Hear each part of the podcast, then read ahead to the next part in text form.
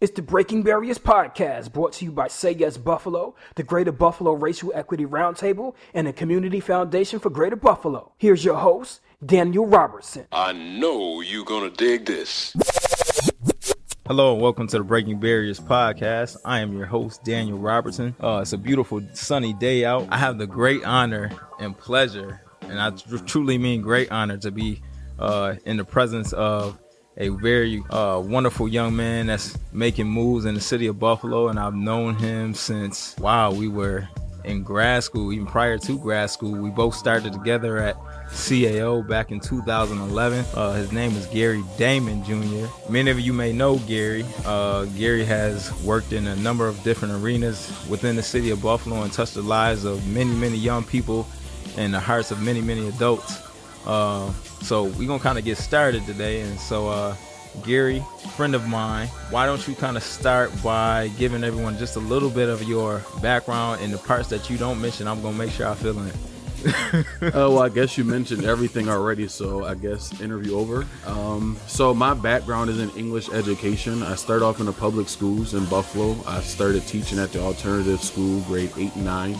Moved to Philadelphia, and then I was working with a, um, a particular program that focused with young people that were dropped back in. So basically, working with the drop back in population led me back home to Buffalo so that I can obtain my master's degree, where I did meet you, Daniel. Um, the same day I started school was the same day you applied and sent everything, and you were what accepted, and we started. Is that how that happened? Yeah. So since then, I've just been unapologetically youth oriented, working with young people from diverse backgrounds, social economic statuses, sexual orientations, uh, race, uh, religion. Um, I really appreciate the efforts that we try to do to instill in the young people, which is why I've worked in schools, government settings, uh, for-profit, nonprofit, all the way to China internationally. And most recently, I'm working in workforce development with the reentry population, supporting the men and women that were recently uh, released from prison, find gainful employment. So I guess that's a little bit about me. That was a uh, real quick minute version Well, how long is this interview? for as long as it needs to go. Um, you actually uh, you brought up a very important point in regards to just education. You actually left out the fact that you went to NU before our master's program. Um, but I just want to actually bring up the fact that you talked about how uh, we wound up going to die together, and uh, many people don't know this, but you were actually the reason I actually wound up going to grad school. Wow. When I when I started because it had, a, it had it had been on my mind since what I graduated from UB in 06 and what six seven years later mm-hmm. I decided to roll enroll at Medaille and it was literally the last day that you could apply and it was just like hey Daniel you should do this and, and I went filled out the paperwork like you said dropped it down at Medaille and next thing you know we were rolling um, and then we were blessed to find Nicole and we uh, ran through our master's program together in organizational leadership so This is true. uh, I owe you a lot for that Well, I appreciate that. I do accept donations. um, you all right Gary, as you know, um, we launched our le- our youth leadership council, breaking barriers, earlier this year, and our young men are looking at different policies and systems that tend to negatively impact young men of color. And I know a lot of the population that you work with here at CEO um, are young men of color. So can you just talk a little bit about the work um, that you're doing and your organization doing, that your organization is doing, and your staff? Sure. Um, CEO is a national nonprofit organization. Uh, CEO stands for Center for Employment Opportunities. We've been working with uh, men and women with various backgrounds for over 30 years. Uh, CEO Buffalo is the first opening expanded site in 2009. And what we do is we provide immediate, effective, and comprehensive employment services to people with recent criminal convictions. And it's a, step, a four step model that we use. Uh, and it's also a theory of change because when you start from the beginning and you work your way through things, it further supports uh, the comprehensive nature of the work that uh, we're expected to do and the outcomes that we're expected to achieve. Uh, we work with people from uh, that have been in prison for 15 years, 15 days, uh, 25 years. We had a, a person that was here for 40 that was in prison for 46 years, and we were able to find him and secure him successful employment So the work that we do here definitely impacts the entire community, impacts the family, and it impacts the individual. And we really try to provide premium customer service because technically they are our customer, and we want to make sure that we give them everything that they have and everything that they need relative to employment. So Garrett, you brought up a very important part and you do a lot of work in regards to that re- reentry population Mm-hmm. and that's actually one of the policy targets of our boys and men of color initiative that uh, basically spans from uh, cradle to career and Mm-hmm. includes that population so can you kind of just walk us through um, the the mindset of someone that's been incarcerated and then trying to make that uh, re- reentry and that adjustment back into Sure. just general population Sure. So you ask a really good question because most people have uh, uh, elementary knowledge about it, and I personally have it as well. But we're constantly trying to grow and expand our knowledge base and our intentions to support the population. So when we say we're immediate, when they go through our five day orientation where we teach them soft skills and we teach them how to make this uh, solve decisions or make decisions solve problems we support them with the social skills once they gain those skills and the principles about working uh, we then put them in our transitional work crew. So immediately, Daniel, after they uh, go and graduate from our program, they're placed on our work sites. They work with places like the city of Buffalo, Olmsted Parks, and we pay them every day. That's one of the barriers because when you return home, the first thing you need is what? M O N E Y. You need money. You need and we need to make sure that they don't go back to what they once loved and what they once felt. So we try to provide that money aspect right away. It's that gratitude that they appreciate the money, but they also appreciate the work, which leads us to the next step. And as working with our job coach, we consider ourselves to be in the barrier breaking business, similar to you. But our barriers that we're breaking are those things that will block them from finding jobs, childcare, uh, transportation, housing, um, different things like that. So we have staff members that are very dedicated to support them. Once we've reduced or eliminated some of those barriers, we then move them to our job developer. Uh, we our fiscal year is from July 1 through June 30th, and out of the 166 people graduated, I'm happy to report that 128 uh, were successfully or have been successfully placed and employed. that's amazing Um, man Yeah, thank you. And it's the work that our staff does. Um, and then after they find a job, and great leadership I presume. And finally, they are a part of our retention services. Uh, they're with us for one full year after they've been successfully placed, and we provide a bank account for each individual $590 that we offer them monthly. Can you provide me with a bank account? You have several. We can't do that. Come on. No, no. So the bank account has a maximum of 590 and they earn as they earn cash on their job, we give them money. We want them to save money. We want them to be good stewards over what they have and also to give back to their children or other family members that bless them while they're away. So you asked the question um, regarding reentry and how that looks and how it, we help reintegrate people back into the system. That's one of the many ways that we do that. Um, and CEO, as our tagline says, CEO works And you over here working, that's for sure. every day. So Gary, um, I know you you've had several stops in in your uh, story career here. Um, that's just really, I, I feel like you, it started a while ago, but um, you you definitely haven't reached your ceiling yet. So, uh, how'd you end up at CEO? Um, that's an excellent question. Honestly, I can't answer that, but what I can say is all of the experiences that I had um, led me here. Uh, while I worked at the county as deputy commissioner, I worked in reentry and worked with the young people in the youth detention center and the non-secure detention center. Uh, worked with young people with the alternative to incarceration, so giving them other opportunities aside from doing wrong by giving them different other platforms to move forward. Um, and then after that ended, I asked myself, what did I need to do next? And it led me to go to China. Um, I would highly encourage and somewhat discourage people to just move across the world and not have anything else uh, besides the clothes that you have in your house. But uh, I'm grateful for that experience. And while in China, I had an epiphany that I wanted to come back and support the people in my community. And CEO had a position in, I believe, Detroit. So I applied and they quickly moved it from Detroit to New York. And then I went through several interviews and that landed me here. So I started in January of 17 and we have truly been one of the top performing uh, sites across the state and dare I say across the nation because we do have over 19 offices in nine different states, and I do believe the work that we do in Buffalo is uh, uncharted territory. Wow, Gary, I'm amazed at all the work that you're doing and just uh, seeing you grow over the years and all the accomplishments that, that you've had. What was it for you that kind of got you on a path to utilizing education as your vehicle and your avenue um, to, you know, create create a life for yourself? Um, I would say it goes back uh, several years. Um, my father, he was incarcerated much of my life. Um, so he was a very good parent while he was there, but when he was away, he couldn't parent. So my mother tried her best to parent a young, aspiring African American male that had a mouth that would um, argue against everything that she would stand for. And it wasn't to be um, demeaning or belittled, but it was because I was curious about life. I wanted to know what else was in life aside from living in projects and living in ghettos and living uh, check the check and praying that God will bless you to pay your next bill. So I question what is the best way. And I know uh, CEO with the education task force they have, um, their tagline is uh, education. Education is the surest way out of poverty. And I felt that that's what I needed to do.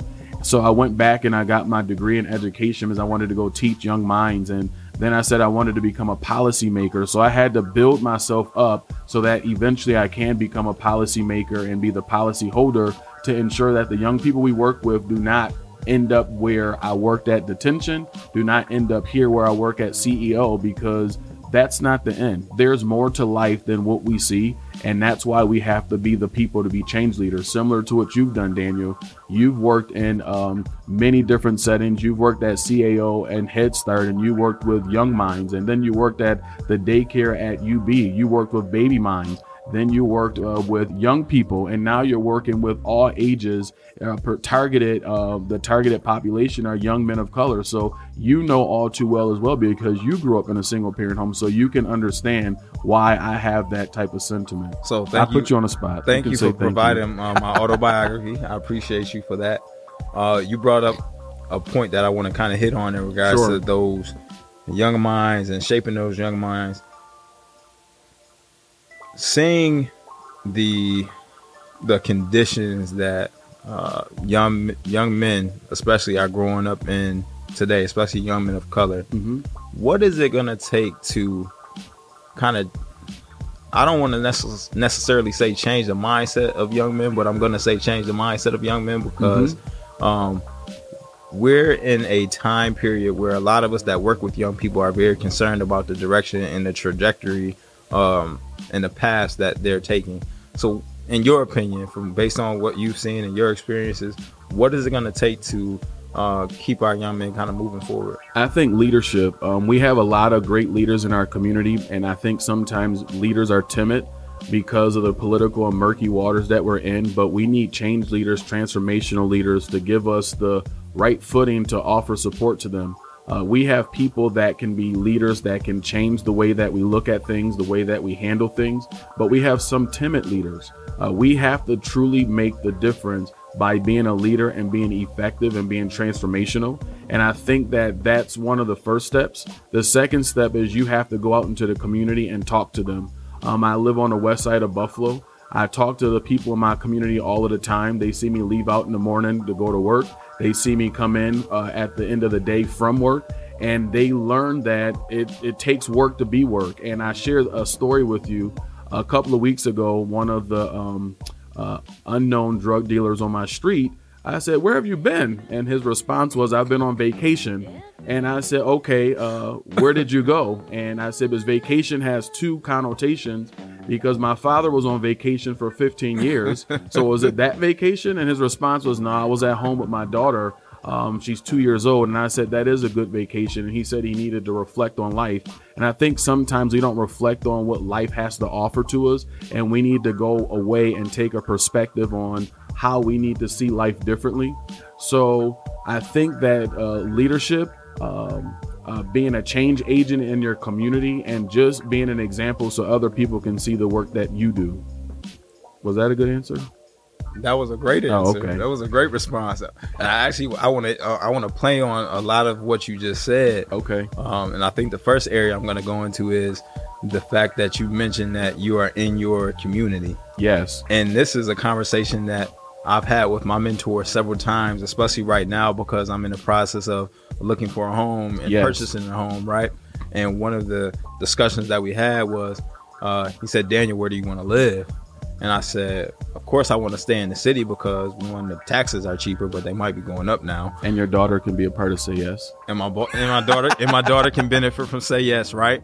Um, but then on the flip side, you and I know that um, growing up in some of the conditions and neighborhoods that we grew up in, that as a young man that's uh, a young man of color that's Yes. driven and has drive and goals and aspirations and things of that such, that you kind of get this idea in your head that you want that the white picket fence Yes. and you want to live with that nice green lawn and that big house that's you typically will not find in the city of Buffalo, right? Yes. But the conversation we had was that when you when when a man of color leaves the community that he grew grew up in, he leaves a void. That's correct. I agree. Um, so the fact that you mentioned that you being in the community and then talking to those young men that are in your neighborhood is huge because that I believe that's one of the missing pieces in why our young men are struggling and why we have initiatives like MBK and Boys and Men of Color and programs like CEO because our young men wind up falling through the cracks and going through the systems. And then when they gotta come come home and get reacclimated, we need something in place for them. Uh-huh. um, and it just kind of talk a little more about the conversation myself and my mentor had. It goes even deeper than if our young men if our if we don't have the examples of men in our neighborhoods and communities and places where we live and we don't see them where's the next place that we're that we're gonna go and spend the bulk of our time mm-hmm. Jail. that was a question Jail. Oh, no Oh, you're asking me yeah where? What's the question? Because I thought you were on a roll, so I was keeping up. I know, but I was trying to bring you into the role. What was the so we can roll again? together. So I'm thinking from from the from the from the womb, right? Yes. So grow up, Yes. right? Five years old, you start to if you don't have your male if you don't have your dad in your home, Yes. and then you're going to school. School is the next is the place where we spend the bulk of our time now. And I don't know, you've noticed, and I'm sure, I'm sure you have, but I've noticed that when you go into a lot, a lot of the schools, you don't see a lot of male figures, mm-hmm. male role, role models. And then when you talk about men of color, they're almost absent. I agree. Can I uh, share something? What you're talking about is very important, and it's more than just the notion. You have to be able to speak about it, talk about it, and know what you're saying. And I say that because in our school systems today, you have many educated people that are uneducated within the community and they lack diversity. So, one of the things we have to work on is building diversity. And the way you build diversity are, is teaching people. Um, and I don't mean that all um, races uh, are, what my, what I'm trying to say is given that we are black people or people of color we all have racism within us and discrimination within us because some African Americans do live in uh, Amherst and other parts of the community because they want to get away from where they used to live. But when you do that, like you shared, you're leaving a void, and there's people that can't see you. Given that there might be people that don't look like us in most of the schools that our children go to, then they need to see us in the community still being a positive role model. You talked about a white picket fence. I do have a white picket fence. You talked about a big house. I do have a big house. Um, I don't have a driveway, but I have a big house and I park on the street. But that's a different story. But I have everything that you want. And at the very end of the day, we have to be the story. Um, they talk about in church that um, we are the only Bible that some people will read and see, and we have to go into the community and take that up. We are the only story, the only successful story that a lot of people will see. So why not go back and tell your story and reach out and touch? Yes, I'm touched. we all are, just a little. I'll tell you, ladies and gentlemen, if you've never had the opportunity to, opportunity to actually sit and listen to Gary present or speak, it is a real treat, and you should just sit back and grab a, a bag of popcorn because you would be in uh, enamored with a with a show. That's for sure. I guess. Thanks. but uh, back to the conversation at hand. Um, Gary, you talked about leadership. Yes. Um, we went through a leadership program together, and I know it's one of the pillars of what Gary da- what Gary Damon stands on. Gary Damon Jr. stands on. Um, just why is leadership so important to you? Uh, my pastor, former pastor, said to me at the age of 16 when I first became an ordained deacon, he said, In order to lead, you must first learn how to follow. And when he told me that, I had no idea what it meant because I believe that um, I was made to lead and I would often tell other people what to do. Um, and I had to hone in on those skills because in order to tell someone what to do, that doesn't mean that they're going to follow you. So it took quite some time to gain the understanding of what leadership meant and how it looked. Um, so I appreciate that in him for teaching me that. Um, leadership requires a lot of uh, skills, it requires a lot of deliverables, performance measures, it requires you to, as they say, to shake hands and kiss babies because at the very end of the day, when you're giving people the uh, your word, you have to give them your word. You can't say you're going to do one thing and try something different. And I, most people know me that um, if I say I'm going to do it, I'm going to do it. Um, they also will know me that if you um, talk with me, you'll leave at the very end of it uh, more energized or more confused. And I say more confused because I'll say certain things that you're wondering, like, what is he talking about? And that is the uh, there's a, a, a, a ploy with that because at least you're thinking about the conversation because either you're going to accept it or you're going to come back and ask for further clarity. And when you ask for further clarity, that then gives us the opportunity to have dialogue about what we spoke on before, and we all both walk away with action steps. So that's what I think leadership is. Um, all of us have a little leader in us, um, not L I T E R, but L E A D E R. We have a little bit of leader in us, and we have to make sure we make the right steps to um, give people what we need. You know. I can't stand. I wanted to be clear. Yeah, you very clear, crystal. Got it. Um, you made reference to your former pastor. Yes. And I'm sure you viewed him as a, a mentor. Yes. And I know you currently still have mentors, and knowing you, you probably have an advisory board of mentors, uh, a number of people that you go to for a number of different things that will give you some guidance, advice, yes. and, and support. And um, feed that brain of yours that's always hungry. Yes, very much. Um, last week we had the pleasure of sitting with Dr. Marvin Wilson over at SUNY Erie, formerly known as ECC, mm-hmm. and he mentioned that he is actually your mentor. That's correct. One of them, at least. Yes. Talk about what the the importance of that relationship you have with uh, Dr. Wilson. Absolutely, uh, Dr. Wilson. I met him back in 2013 when I started for my doctor, went to school for my doctorate in transformational leadership, and I needed a, a, a mentor, an executive mentor. And I met Dr. Wilson. He was uh, facilitating a workshop on the uh, recidivism, the low recidivism rate of African American young men. Hold on, back college. up, because I need you to just real quick just define what you just said, what that is, because I'm sure some people have never even heard that term before. So recidivism rate is the uh, the way that people return back. So you want to have a higher degree of people returning back to something. So he was the uh, dean of student services at Bryant and Stratton and the recidivism rate was extremely low of African American males returning back to school each day or each semester. Uh, so I was very enthralled by his presentation because numbers matter. Um, and there's a saying that says if you can't manage it, then you can't measure it. Um, and sometimes when you can't measure something, you don't know why. So you have to dig deeper and understand the story behind the curve. Um, so once I met Dr. Wilson, I continue to work with him because he really has the insight and the awareness of what's required because his dissertation focused on mentoring. So if you look over back there, you're going to see a black book, and that's his book on mentoring that I'm actually using um, to help uh, guide my dissertation currently. So Dr. Wilson spoke on uh, mentoring, and he told me that leadership equals communication plus accountability. If you're not communicating, you're not accountable, then you're not leading. And ever since that he shared that equation, he really uh, just continued to instill knowledge in me. So now, how did that mentoring relationship actually manifest itself? Did you actually approach him and ask him to be your mentor, or did it just kind of happen organically? I know it wasn't formally in a program, so uh, how was that initiated? Both of what you shared. It was me asking him, and then it was also uh, organic conversation because I left uh, St. John Fisher in 2014. Um, so I took a leave of absence from school. But let's be clear, I'm back in school, and I am at the all but dissertation phase. So I have less than a year to be uh, uh with the honorary, not the honorary, the what do you call it? I don't know. You lost me. Mm, it's called the earned doctorate, not honorary. It's earned. okay. It's So- Friday afternoon. It is. So um, it was both organically and naturally. I asked if we can have a dialogue about his uh, research, and then after we talked about that, I asked if he would be my uh, mentor uh, for the duration of the program, and he said absolutely.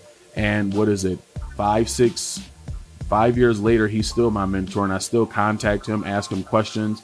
We go out for coffee once a month. We have a meeting in a couple of weeks to just talk about where we are uh, with life, personally, professionally, socially, academically. Um, and he's just a great person. He doesn't pressure me, but he has a high standard. And because he has that high standard, I have to help make sure that I'm not only within arm's reach of that standard, because if I'm not, he'll let me know. And I appreciate that about him because there's a lot of people that won't tell you when you're doing something wrong, uh, right or wrong. So he does both. And that's what I can appreciate about that mentorship. Great. You mentioned your doctorate. Yes. I don't hear a lot of young brothers, especially men of color, talking about going to get doctorates. Uh, what was the drive behind you for wanting to pursue one? And before I answer, it's not because I want people to call me Dr. Damon. That's not the answer that um, people I want them to walk away with because that's what most people think. Uh, first and foremost, my great grandmother, she passed away last July. Um, she would always call me Dr. Damon ever since I was a young man, and I didn't understand why. Um, and I wish that I'm feel like I'm gonna tear up because I wish that she was here to see me walk across the stage. She was there at our um, master's program. She's watching. So, yeah.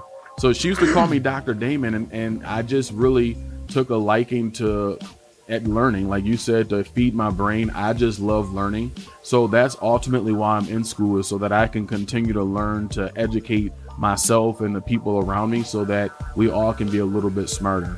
It takes everybody to uh, raise a child. It takes everybody to raise an adult. And as adults, we have to constantly be on. There's never a time an adult can be off, especially a young black man. I can never be off. I have to always be on and play the part.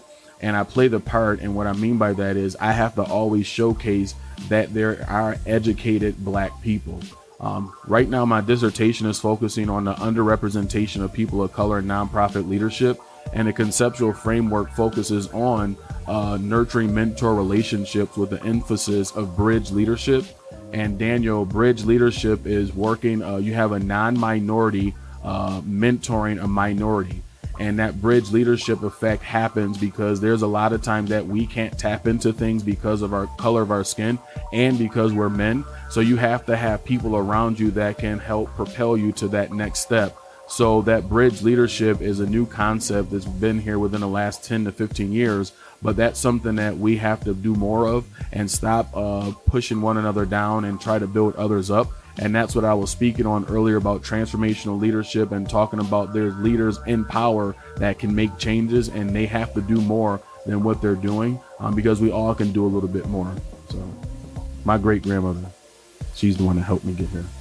She is, and she was a wonderful young, wonderful young, vibrant lady. That's Absolutely. For sure. You mentioned we always have to be on, hmm and I find that very interesting because when I when I hear you say that, I automatically think about the fact that so often we have to code switch, Yes. um, and also how we're also in a place in a place of advantage sometimes. Yes. because there are often times when there's some spaces that other people can't other people can't go into that we can go into so i say that because i was having a conversation with uh, my mentor and it was a very kind of open and candid and honest conversation and he said something to me that resonated and he said you have to always remember that you have a unique advantage you can play both sides of the fence hmm so, what is the what is the challenge for you with always having to be on? Because I know it's it's very tiresome to always feel like you have to be on. Yes. And you feel like you can't ever slip.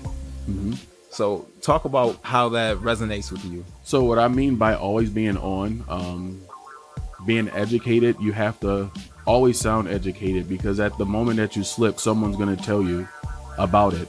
It can be black, Caucasian, uh, someone that's of Asian descent. Um, and I say that because in each of those experiences I talked about earlier in government, in for-profit, non-profit, international schools, those moments that I were off, um, people told me about it. So I have to constantly be aware of the way I speak, my tone, my behavior. Um, when I'm driving down the street in my vehicle, uh, when I'm at the grocery store, I'm on the phone. I have to always be on because you never know who's on the other side that's listening. Because people uh, listen to your words, and as we learned, words matter. Um, while I agree with your mentor, I do believe that playing on both sides of the fence, you can become bipolar. And I mean bipolar, not by mental a mental illness, but bipolar because sometimes when you're on and you're then off, and people don't know which way to take you. So I try to be the same way everywhere I go. When I'm in church, when I'm at home, when I go to the grocery store, I don't play sports, but if I was at a sporting event, I would do the same thing. Um, and I do that because I want people to know that I'm genuine. And I'm not saying that people that play both sides of the fence are not genuine, but that's just how I'm wired and how I'm made up. Um, I can't turn myself off. I cannot be happy. I cannot not smile. I cannot not speak to people. I have always got to do that. And that's just something that's within me. Um, I really do try to make sure that I'm genuine in all of my approaches. So if I were to be off or to be different, people is going to recognize that and question it. So I have to just be on all of the time. Okay. I'm gonna push on this a little bit Keep pushing. because one of the things that I often struggle with in my own mind is the fact that because I'm a man of color, and some would say I have somewhat of a platform that uh, I always have to be cognizant of that, and I and I, and I take that to heart, and I, and I totally understand that. But sometimes if I feel pressure as a as a man of color that if I decide to throw some slang in a presentation or uh, that I don't decide to wear a suit one day, that that can be detrimental when it shouldn't be, just based on the color of my skin. So, how would you? I'm, I'm just kind of pushing back in regards to that aspect. You're preaching because that's something that um, I can agree with. Um, because in my role that I play here at CEO, I should wear a shirt and tie every day, but I don't. I dress based off the season. So if it's winter, I'm wearing a sweater, a cardigan. I'm not wearing a suit and tie. If it's the summer, I'm wearing khakis and I'm wearing a polo. If it's the fall, I wear a long sleeve. So I dress based off of the season. So I, I agree with you there. Um, I can't speak slang. I can do it, but it won't come off as well as you because you can play both sides of the fence because you have that um, persona and you have that uh, uniqueness. Um, if I try to speak it, it won't come off right. Like I, if I try to curse, it doesn't sound right. So I can't say something that I'm not used to saying. So that's me personally. You can do that uh, because that's how you can you how you can do it. If I were to do it, and it has happened, I've been called out on it. And I had a dialogue with one of my staff, and during this dialogue, he um, we were talking about vehicles that we drive, and I shared the vehicle I drove, and he said that's quite pretentious. And I said, That's a big word. What does pretentious mean? Help me understand. And he shared it. And I said, Wow. And I said, Tell me more. And he said, Sometimes when I say things, it seems ingenuine based off of what I say. And I said, Aha. Why do you say that? He says, When you come in our office and you ask how we're doing, you make it seem like it's part of your day. And I said, Well, technically it is because I do want to know how you're doing, but it's genuine because I really want to know how you're doing. I know about your siblings, I know about your, where you live, I know what food you like, and I do that because it's called relationship building. But from that dialogue, I helped him understand that as a black person in this type of role, um, you have to be very cognizant of your surroundings because when you're off, you're they're going to find it, and when someone finds it, they're going to use that to their advantage, and that's where you're going to um, harm yourself, for lack of a better term. Always under a microscope. This is true, and I'm okay with that because I'd rather live with an open book than one that's closed. Because those skeletons that we were talking about earlier, they'll come out to haunt us. Yes. Amen. But it also puts a lot of pressure on you It as a person does, of color to feel like you're always under a mic- microscope, and I, that's one of the pressures, of especially growing up to, in this day and age. That Mm-hmm. one of the challenges that young men are gonna face is is always under a microscope. Absolutely, I agree with you. And that microscope can be so big and it can be so small, but it all depends on your sphere of influence and your span of control, the people that you're around.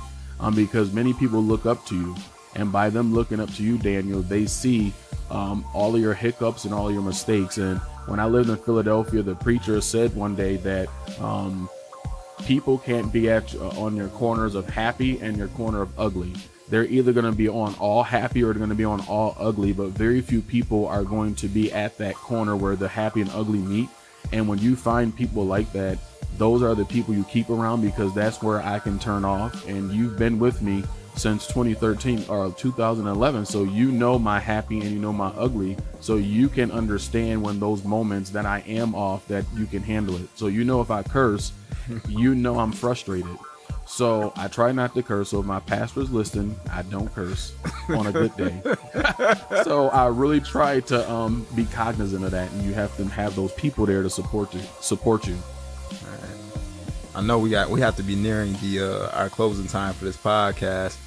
Um, normally, before we close though, uh, is there anything that uh, work wise that you're doing with CEO? Any upcoming events, uh, stuff that's going on? Um, there's a lot that we're doing at CEO. Um, just a lot of moving parts right now. We are working on um, hygiene kits for our participants so that when they go for their interviews, they look their level best. We're also working on of a lot, several grants to help them with more clothes and different seasonal items. Um, but anything in particular to what we're doing in the community, uh, you'll just see us in the community. We have CEO vehicles, CEO vest, um, but we're just really trying to do good work. We offer a license, a licensed clinical social worker that's here twice weekly to support them in their efforts relative to employment counseling. We have pro social activities where we have people coming here twice a month to help them build confidence, self uh, interest, and help them build the skills.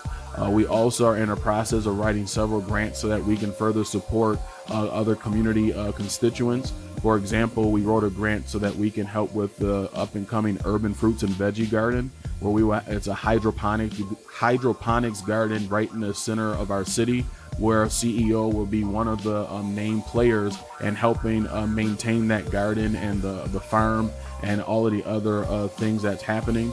So right now we have many things that's going on, and I'd rather not say the others because they may not um, come to fruition, and I don't want folks to say, "Well, you said this." So I'd rather not share the rest. But we have several new exciting things happening as we move forward into our 2019 fiscal year. That's wonderful, Gary. I look forward to uh, seeing all the work that you're going to do in the future and the work that you're doing now and, and supporting you in your efforts in any way that I can. And our Breaking Barriers team behind you as well. Thank you. Last word for you, something that if you if uh if there was a young man that was sitting here that was kind of just discouraged, give me some words. What would you say to that young man? This entire conversation was impromptu and it was not scripted. And you asked me one that I honestly cannot answer um, because there's so many things I would say. Um, but if I had to choose something, I would say, um, I don't want to say something cliche like "you are the future" or something like that. So, um, what would I say? Honestly, I have no answer. Yes, That's scary, right? Not really. I think I think you uh, dropped quite a few gems throughout our conversation today. Okay, so they can pull one from there. Yeah, I'll let you off the hook this Thank time. you. I've never seen you at a loss for words before. Yeah, and I am because I wanted to be something real impactful. I can't think of a word. That's terrible. we'll have you back on. Well, I do have one that I'm doing a a, a, a workshop. Our church thing, or the last year, was moving from participant to passenger. So the participant is the person that stands out, the one that stands and looks around and checks. But a passenger, or moving from passenger to participant, the passenger is on the side, the sideline, just trying to help guide the the driver. But the participant is someone that's actively engaged. So I guess if I had to choose something, would be moving from passenger to participant. Don't just talk about something, but actually participate and engage and be a part of it. So I'll steal that from Pastor Jackson and say uh, he coined it, so he's the one that told me, uh, helped me to come up with that. All right, Pastor Jackson and friendship, right? That's right. EJ, 402 Clinton, 945 every Sunday. get it? Can I say that on here? No. Yeah. Oh, okay. That's a, it was a plug. It's okay. All right, got it. Gary, I enjoyed this, man. It's been too long. We uh, you need to get me on your calendar for coffee like Dr. Wilson. I'm a little jealous. We're gonna work that out. We're gonna talk about that after the cast, though. uh, just a shout out to uh, Say Yes Buffalo, the Community Foundation for Greater Buffalo, and the Greater Buffalo Racial Equity Roundtable for being our uh, supports in these efforts. Uh, it's a, our time is up, so we will see you guys next week. Uh, ha- hope everyone enjoys uh, this wonderful Father's Day weekend. Happy Father's Day to all the dads out there and future dads and uh, males that actually fulfill the role of a dad, positive male figures. Uh, if you're a male and you just you're stepping into the life of a young person, happy Father's Day to you. And we out. Peace.